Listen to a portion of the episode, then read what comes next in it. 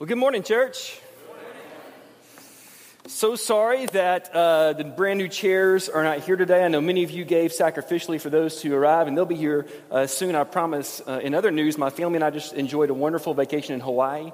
Uh, thank you for, just kidding. I didn't use the money that you gave for chairs for that. No, they'll be here next week, and we're excited about that. And we do appreciate uh, any of you who can help us at the very end stack those, uh, stack these pews. Hopefully, one last time. Uh, it's amazing to think that some churches do this every week. Uh, that are mobile churches meeting in schools and different places across the nation. And it's a reminder this morning that we gather together with people who believe in Jesus all around this country, all around this world, um, in one spirit and one voice today to worship the King of Kings and Lord of Lords. And I know we've got a lot of people traveling. Some of you, it's your first time here today, and we're glad that you're here. Uh, it, it's, it's so encouraging for us to gather in this place. And this week, we're uh, continuing this, this series, this idea of what does it mean for us to do good and be brave. And uh, I hope that if you missed last week, you'll go back and listen or watch it online because we're, we're, we're kind of entering into this, this, this last part of summer with this idea of what does it really mean for us as a church to truly engage in what matters most. And it seems to me that the one obstacle for so many of us to actually doing that, uh, the, the thing that, that, that makes us hesitate more often than, than not, is this fear. And I wonder how can we choose? How can we choose to be brave, to do good, in a world where comfort is king and fear reigns in our hearts. I mean, that's kind of it, isn't it? In a world where we are so comfortable, those of us who are Christians living in America, we're so comfortable. How is it that for those of us who, every time we flip on the radio or watch the news, it's just fear speak? How, how do we do that? How do we as people who claim to follow God, the one who created the universe? How do, how do those of us who, who say we follow Jesus, the one who defeated death and rose from the grave, if anyone should have no reason to fear, it should be us. But how do we actually, in practical, everyday terms, how do we do that? How do we live as people? How can we do good and be brave in a world where comfort is king and fear reigns in our hearts? If you were here last week, you heard us talk about this, but I think it's so important to say it again that you just never know what, what hangs in the balance when you choose to be brave. You never know what hangs in the balance when you choose to have the courage to do the right thing. And anytime we hear stories about people, ordinary people doing extraordinary things, it always grabs our hearts. It always gets ex- excited. And I think the reason is, is because these stories are gospel stories, right? They're stories of things that were broken that were made whole, stories of things that were wrong that were made right. And, and most people don't understand this, but this is, these are the stories we were made for because these are gospel stories. And I love this story. You may have seen this story. In September of 2014, this story made the news, and it's been going around for a while now. It's a great story about a guy by the name of Jack Mook. I don't know if you know this guy, if you've heard this story. Jack is a detective who lives in Pittsburgh.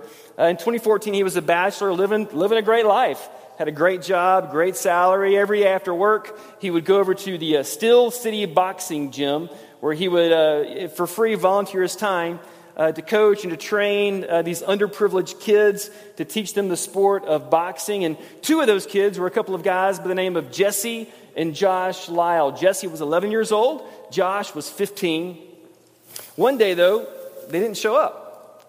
Of course, Jack gets a little concerned, and next day comes around and they're not there again, and he's beginning to wonder what's going on. And so, being a detective, he put, puts on his detective hat and he makes a few phone calls and he finds out where these kids are, and he goes and he finds Josh and it wasn't until he stopped to talk to Josh that he realized just how bad these two guys had it.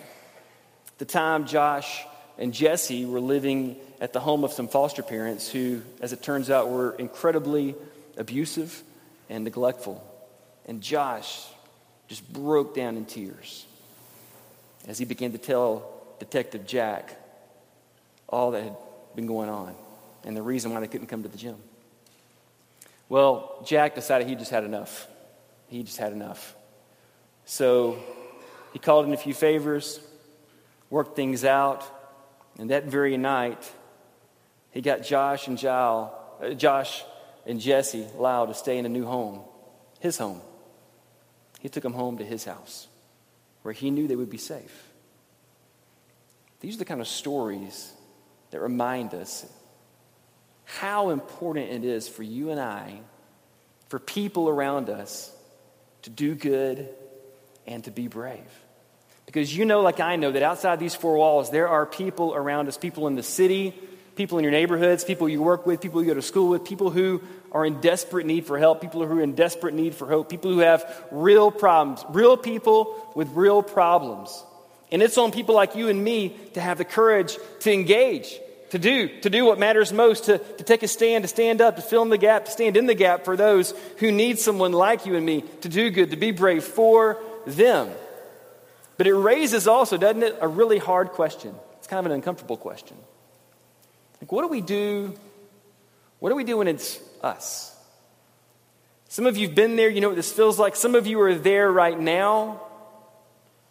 What, what do you do when it's like we prefer to be Jack in the story, don't we? We love to be the hero. We love to be the one who enters into the story and we make everything okay. For a lot of us, if we're honest, it's really hard for us to be on the receiving end. It's really hard for us to be Jesse. It's really hard for us to be Josh. It's really hard for us to be honest about what's going on in our life or in our world. And it's even harder for us to ask for help. And the question for us is will we have the strength in the middle of our own story to do good, to be brave, to let our story be a gospel story. Last week we started looking at Exodus 1, and we're, we're going to keep tracking that way today into the story of Moses. And what I love about Moses and what I love about the story, especially what we're going to read today, is this is a story about real people with real problems. This isn't a story where everything just went the way it was supposed to. In fact, most of the stories that we read in Scripture, they're stories about real people with real problems, and sometimes things work out, and if I'm honest, sometimes they don't, at least not in the moment. And, and for me, that gives me some measure of comfort because it lets me know that, man, like Jeff said a while ago, we've been invited into the story of God, and it's a big story, and there's a lot of mystery to it, but it's a story of real people with real problems. But for us, it's a story of people who believe in a very real God. So if you have your Bible or if you have uh, an app on your device you want to open up, we're going to start back in Exodus. Exodus is the second book of your Bible, Genesis and Exodus. Exodus chapter 1, the very last verse of chapter 1, chapter 1, verse 22. Last week, we kind of started the story with what had happened. This, this new king of Egypt had come to power, and he was getting nervous because the Israelites, the, these people who had, who, had, who had come into his land, were growing. And he thought, we got to stop this because they're going to become a great nation on their own and they're going to overpower us, they're going to overthrow us. And so, because he was afraid of what might happen if they continued to grow, he decided to take some pretty crazy, you know, go to some pretty dramatic lengths to stop that from happening. And he, he asked these two Hebrew midwives to kill every baby boy that was born as soon as they were born, and they refused. They refused. And if you remember last week, we talked about this that the fear of God leads people to courageous acts of love. And that's exactly what they did. They refused, they were afraid of Pharaoh, but they, they had more fear of God, and they chose to honor him instead of honor this earthly king. And because of that, because of that, the, the, the people of, of Israel continued to grow. But Pharaoh, he gets pretty mad about this. Plan A didn't work, so he's on to plan B. And in Exodus 1, chapter, uh, verse 22, we figure out what plan B is. It says, Then Pharaoh gave this order, a new order, to all the people, to every Egyptian, throw every newborn Hebrew, throw every newborn Hebrew boy into the Nile River, but you can let the girls live. So what's plan B? Plan B is I'm going to take this out of the hands of these Hebrew midwives, and plan B is I'm going to ask every Egyptian if you see a newborn baby boy who is Hebrew, take him and throw him into the river.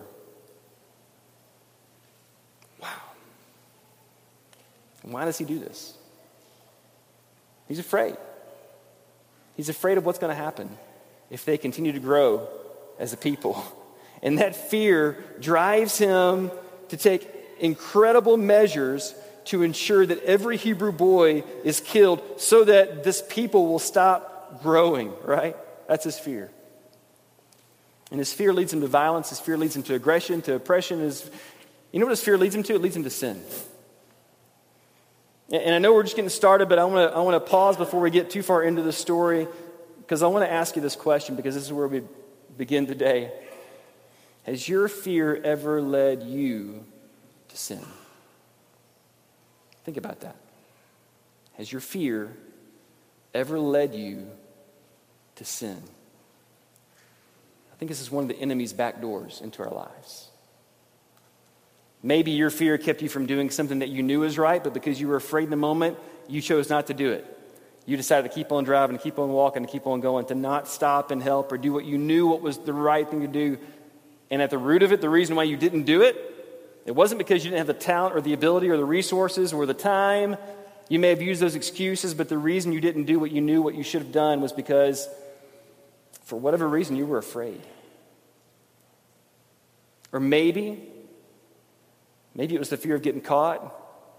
Like you knew, you knew what you did, and others were about to find out what you did, and the fear of getting caught in what you did led you to sin even more and to, to tell more lies, to do more things, to cover up what you did, and that fear just led down this perpetual snowball of things that ended up in more and more and more sin in your heart and in your life. Has fear ever led you to sin? This is what fear does. Not only does it lead us to do things that are, that are unimaginable, you know? It leads us to more and more sin in our hearts and our lives, and that's what happens for Pharaoh here. We said it last week, you know, the fear of God leads people to um, courageous acts of love, but the fear of men, it leads people into sin, and it leads people into incredible and unthinkable acts of harm. So in Exodus 2, chapter 1, the story goes on, and it goes like this. About this time, a man and woman from the tribe of Levi got married. The woman became pregnant and gave birth to a son, and she saw that he was a special baby and kept him hidden for three months. Now, we're not going to learn their names till later in the story, but the mom and dad here that got married and had a son, their names were Amram and Jochebed. So if you're looking for baby names for later, you can write these down. Just kidding. Uh, but but they have this child, right? Uh, they, they, become pregnant, they have a child, they see that it's a special child, it's a beautiful child, and, and, and they did what every mom and dad would do in this situation, right? They hide the baby boy because they don't want the, the Egyptians to find the baby boy and throw the baby boy into the Nile River. They want to protect their child from being killed. Why? Because they love him right? This is, this is what every this is what every Hebrew mom and dad were doing at this moment in time. They were hiding their child, and they hid him for three months.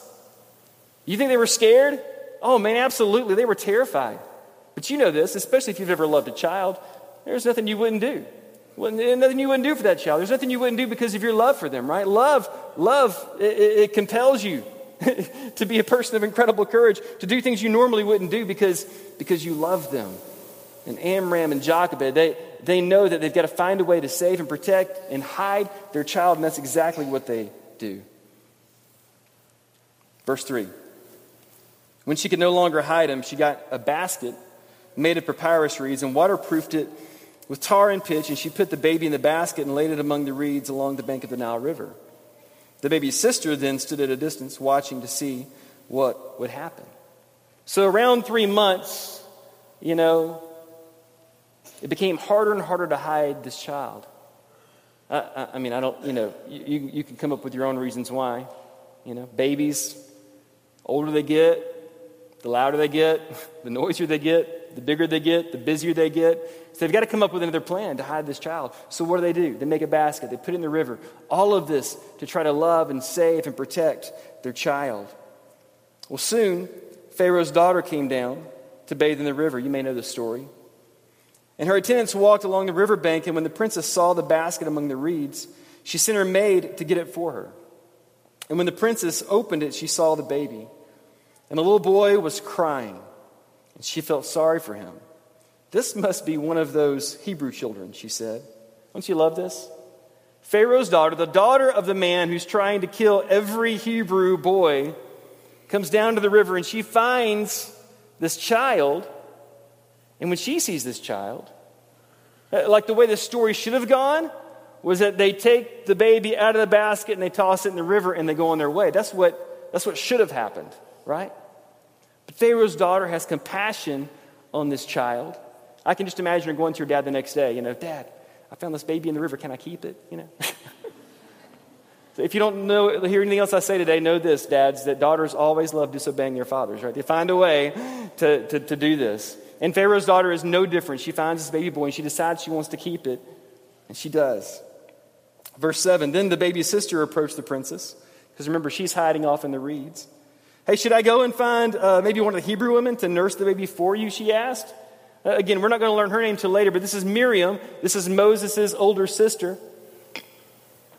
And she's hiding in the reeds. And I don't know if this was a part of her plan. I don't know if she just, just you know, she was just thought fast and, and jumped out and made this up. Or, or, maybe this is just the way, this is the crazy way, this is the out of the box way, the unorthodox way that God decided to answer the prayer of a mom and dad in this moment. But, but Miriam finds the courage to, to come out from behind the reeds and have this bright idea hey, you found a baby, you want to keep it, let me find someone to nurse it for you. And the princess says, Absolutely. She says, Yes, do it, the princess replied, verse 8. So the girl went and called the baby's mother. Take this baby and nurse him for me, the princess told the baby's mother, and I will pay you, get this, I'm going to pay you for your help. So the woman took her baby home and nursed him. Uh, let's just pause right here. Is this not like, I'm not like some of you that grew up in church, you've read the story your whole life, but if you just stop and think about it, isn't this a bit of a crazy story? Like mom and dad are praying their guts out for God to save their child, and they don't even think it's possible, but they're praying, you know, hoping against hope that somehow God will make a way. They come up with this crazy cockeyed plan to put their baby in a basket in the water and hope that they can hide it there long enough for it to grow up to be big enough to where it can survive on its own and it will live and somehow, you know, survive this incredible time when Pharaoh is killing literally every baby boy that's being born. They put their baby in the basket. Princess comes and finds it. Miriam jumps out, says, I got a bright idea. The princess says, That is a great idea. Yeah, go find me a Hebrew nurse. And she goes and gets her mom to take the boy back home, now under the protection of the Pharaoh of Egypt, who's trying to kill every Egyptian boy. Now she gets to keep him at her home and raise him and love him and nurse him, right? And not only that, uh, you know, Hebrews, they are the slaves of the Egyptians, but this princess is going to pay her to do it. They went from like crying out to God to praising God to being overwhelmed by how God has just in an unbelievable, unimaginable way, like come through in the, the biggest way possible. Unbelievable.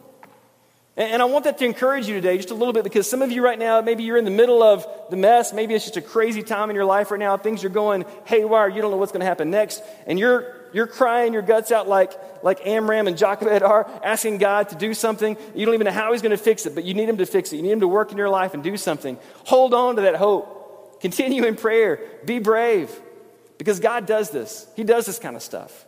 He works things out in ways that are unthinkable and unimaginable because He loves us. And that's what He does right here for this young mother and father who are crying out desperately to God for help. It's unbelievable.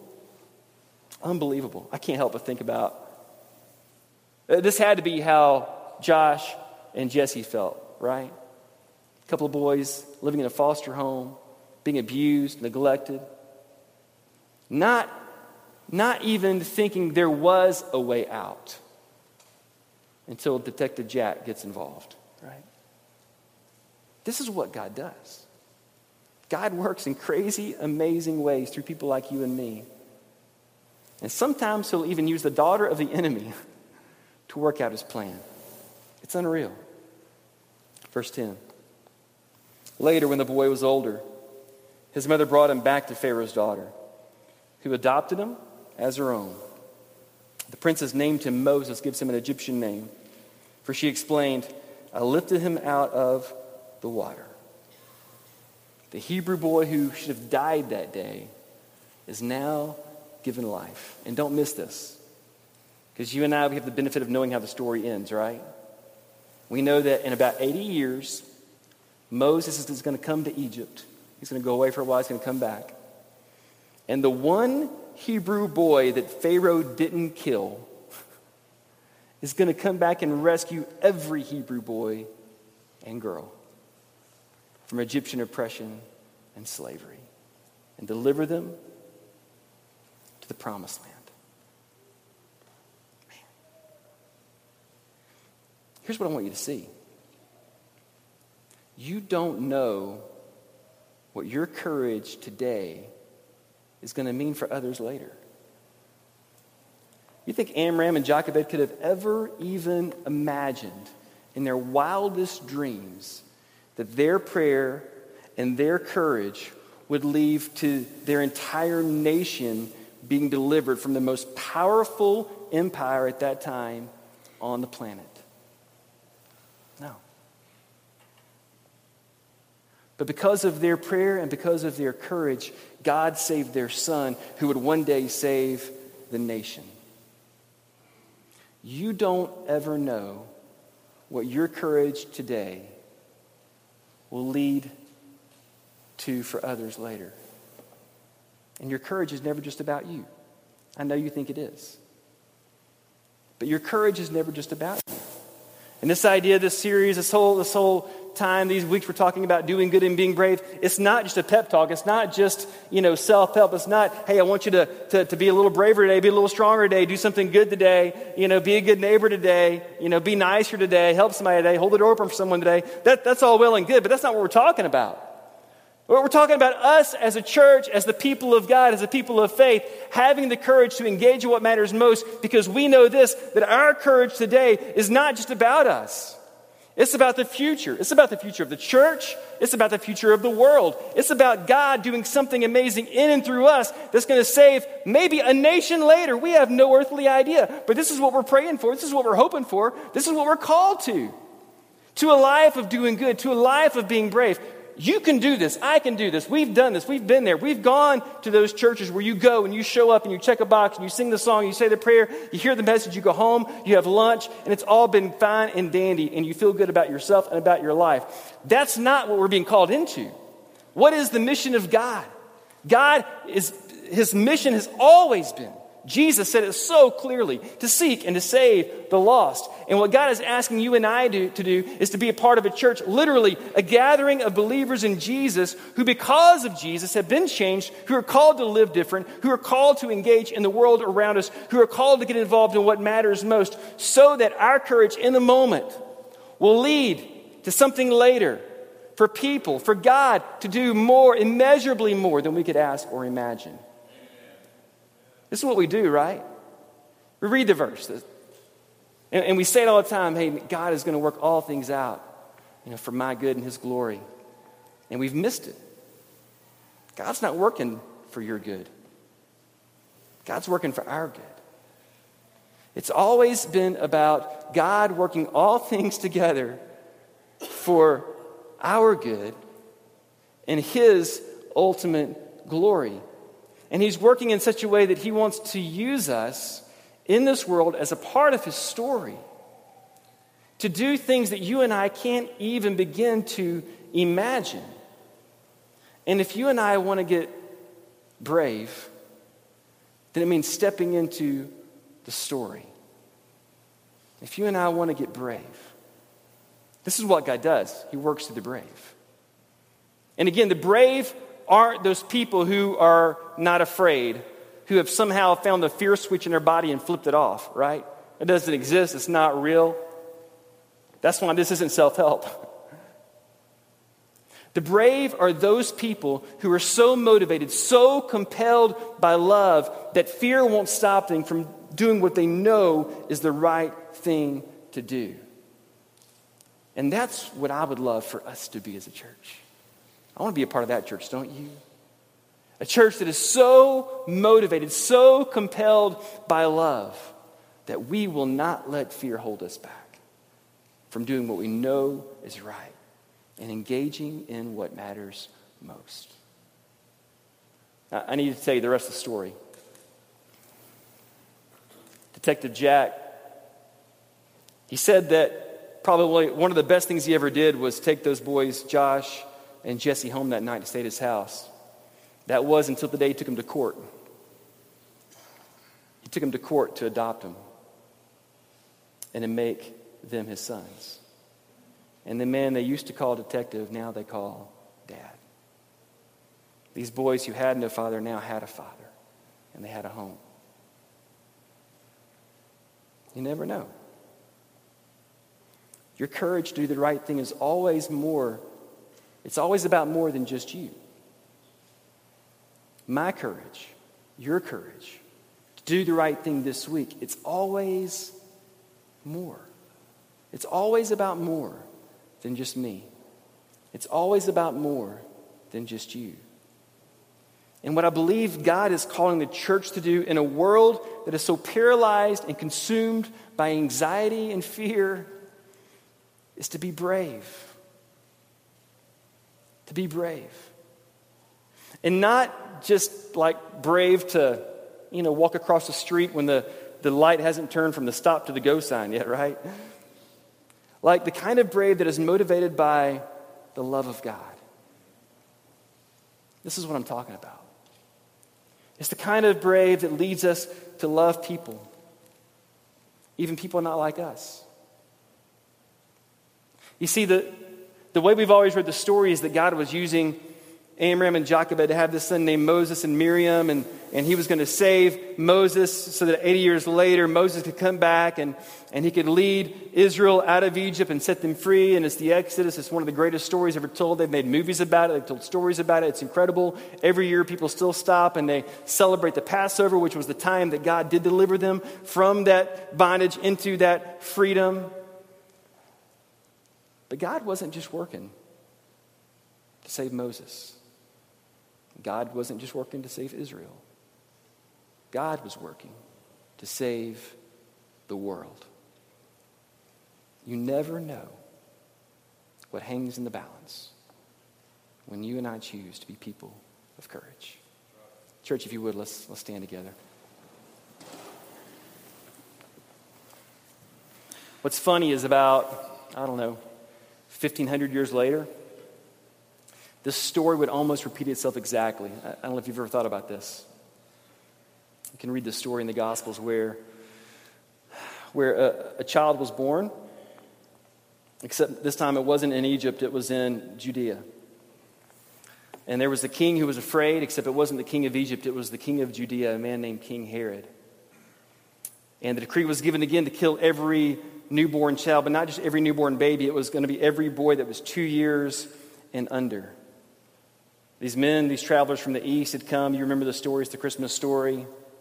And they told King Herod that a, a king had been born, and he didn't want anyone to threaten his kingdom. And so he decided to have every, every boy, two years and younger, killed. Except what was crazy was an angel came to this mom and dad, Joseph and Mary, and told them to, to, to flee. You know where they went? Egypt. Egypt. And then this little boy would come back. This new deliverer, this Savior would come out of Egypt. And he wasn't going to be just a king. He wasn't even going to be just the king of the Jews, although that's what the sign said above his head on the cross that day. He would be the king of the world. God is always working. God is always working in more ways than you could ask or imagine for our good and for his glory. Can we, can we find the courage to do good and to be brave in a world where comfort is king and fear reigns in our hearts? We can, not because we're trying to do the next right thing, but because we believe there's a God who is on the move and we are part of the movement. And that movement is always towards salvation. Let's sing.